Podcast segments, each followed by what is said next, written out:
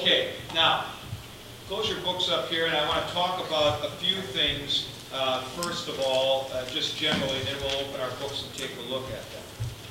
Uh, The next three chapters comprise the so-called mi verbs, and they have a mid at the end of their first form instead of an omega. Now, heretofore, which means up to this point, we have had all of our verbs except one that has had an omega as the first form. And that exception is the verb to be. I. This is an old verb, and that is the old form of the first person singular. There are just a handful of verbs that preserve this in Koine Greek. For those of you bits who did classical Greek, there were a number more that were still around then. But by the time of the New Testament, there are maybe a half dozen. And there are three or four major ones. There are three that are, what shall we say, the classic expressions. One of them with an E vowel, one with an O vowel, and one with an A vowel. Kind of like the contract. Now, I'm going to talk in sort of general terms. Take some notes on this here.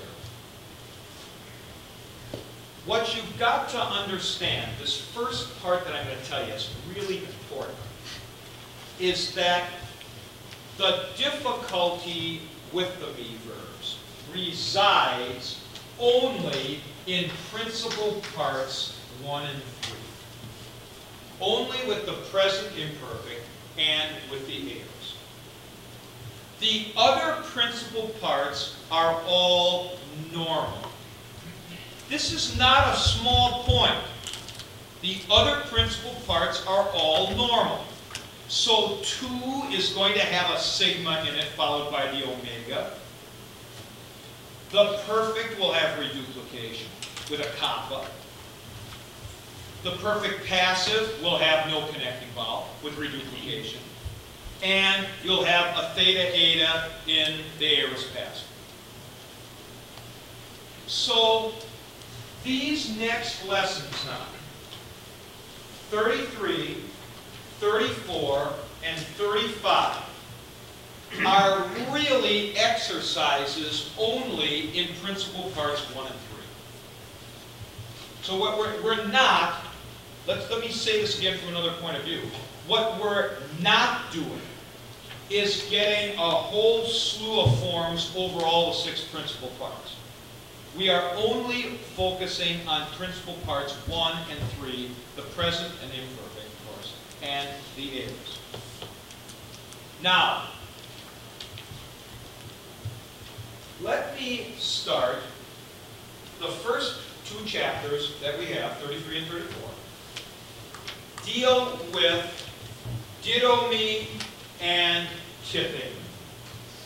These are two of the babies.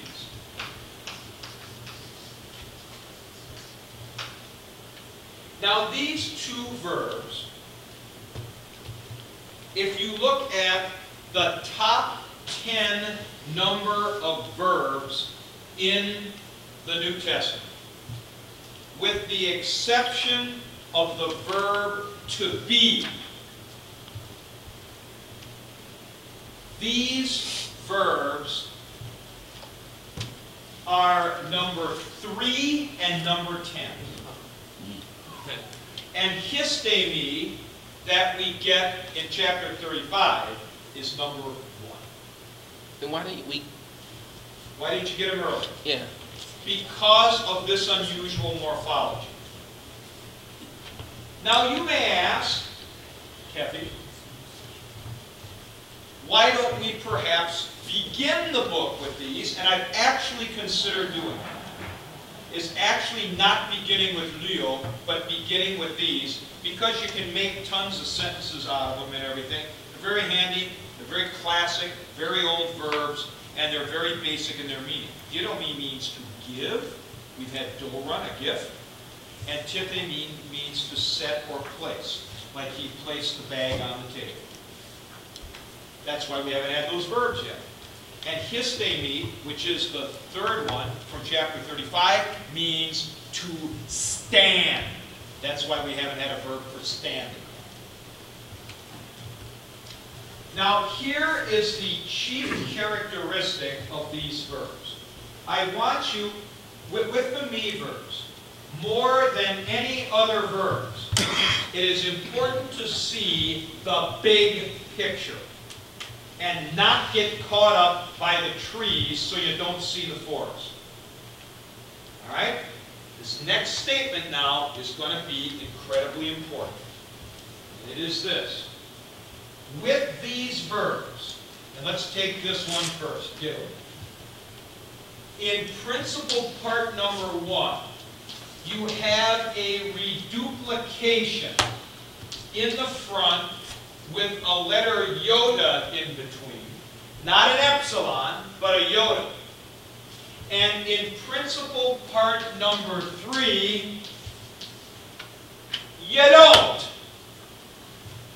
Now, there isn't too much that's easier than this. The basic delta plus an O vowel, whether it's an omega or an omicron, an omega or an omicron. You have the simple delta and an O vowel in principal part number three. And you have the delta and O vowel preceded by a reduplication with a iota in between in principal part number one. Hence, is principal part number one going to be longer or shorter than number three? I guess longer. Longer, yes. Will there be a reduplication in number one? I guess yes. Will there be a reduplication in number three? No. Will three be shorter than one? I think so. Will one be longer than three? Typically. All right. You you laugh. When we start parsing, half of you will get this wrong. But I'm saying, see the big picture here. Okay? The first principal part forms have that reduplication on the front. Now look at the other verb that I put up there, which is tithemi. You'll notice what happened here. This is the E vowel one. Well, we didn't have that fifth thing there. We wouldn't do that with that fifth, fifth me. You can't do that. So, just like we did with reduplication in the fourth principal part of therapeuo, we said te therapoika. So this duplication is with the voiceless dental tip. But that's the reduplication on the theta. So, what you're going to get in the third principal part, not a big guess here, Eric, is going to be what? Exactly. Either that or that, without the tit on the front. Now, at this point, folks, if you get this, you're probably going to be able to psych out virtually any form on a final or a qualifier, if you get this point. Okay? Now, I don't get it. essentially, for example, let's take, I'm just kind of going off the path here a bit, but let's just put this on. Let's just do an, an infinitive form, and these are old, old verbs, so they use all the oldest possible endings. So you use nigh as the active infinitive ending, like the perfect. All right? Now, given these two, Is that an aorist or is that a present infinitive? Present. Yeah, because there's a tip on the front. Exactly. Exactly. Let's do a participle.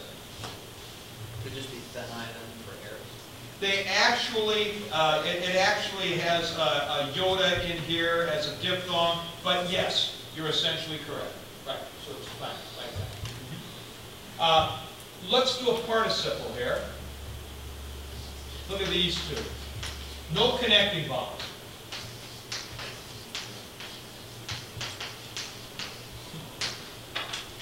Duh! Which one's present? Samuel? Didomenos. Did Dominus is present, this one is aorist. It's that easy. It really is. You're looking either for the reduplication or not the reduplication. No reduplication, I'm in number three. Reduplication on the front, I'm in number one.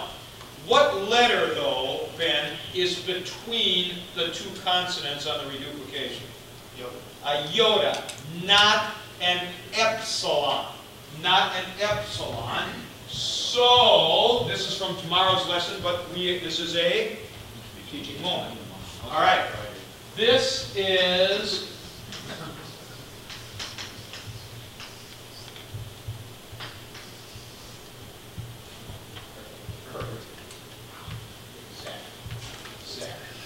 So you just pay attention to the little clues here. All right, now, open your books. Let's take a look at the first and third principal parts. And for chapter 33 for Monday, we're only doing actives. Only doing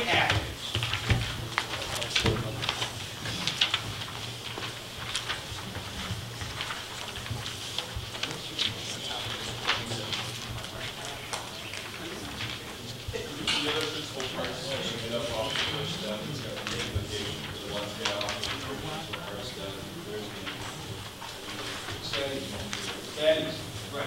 Or let's put it another way. If you see one without reduplication, it ain't the first principal part. Okay, now,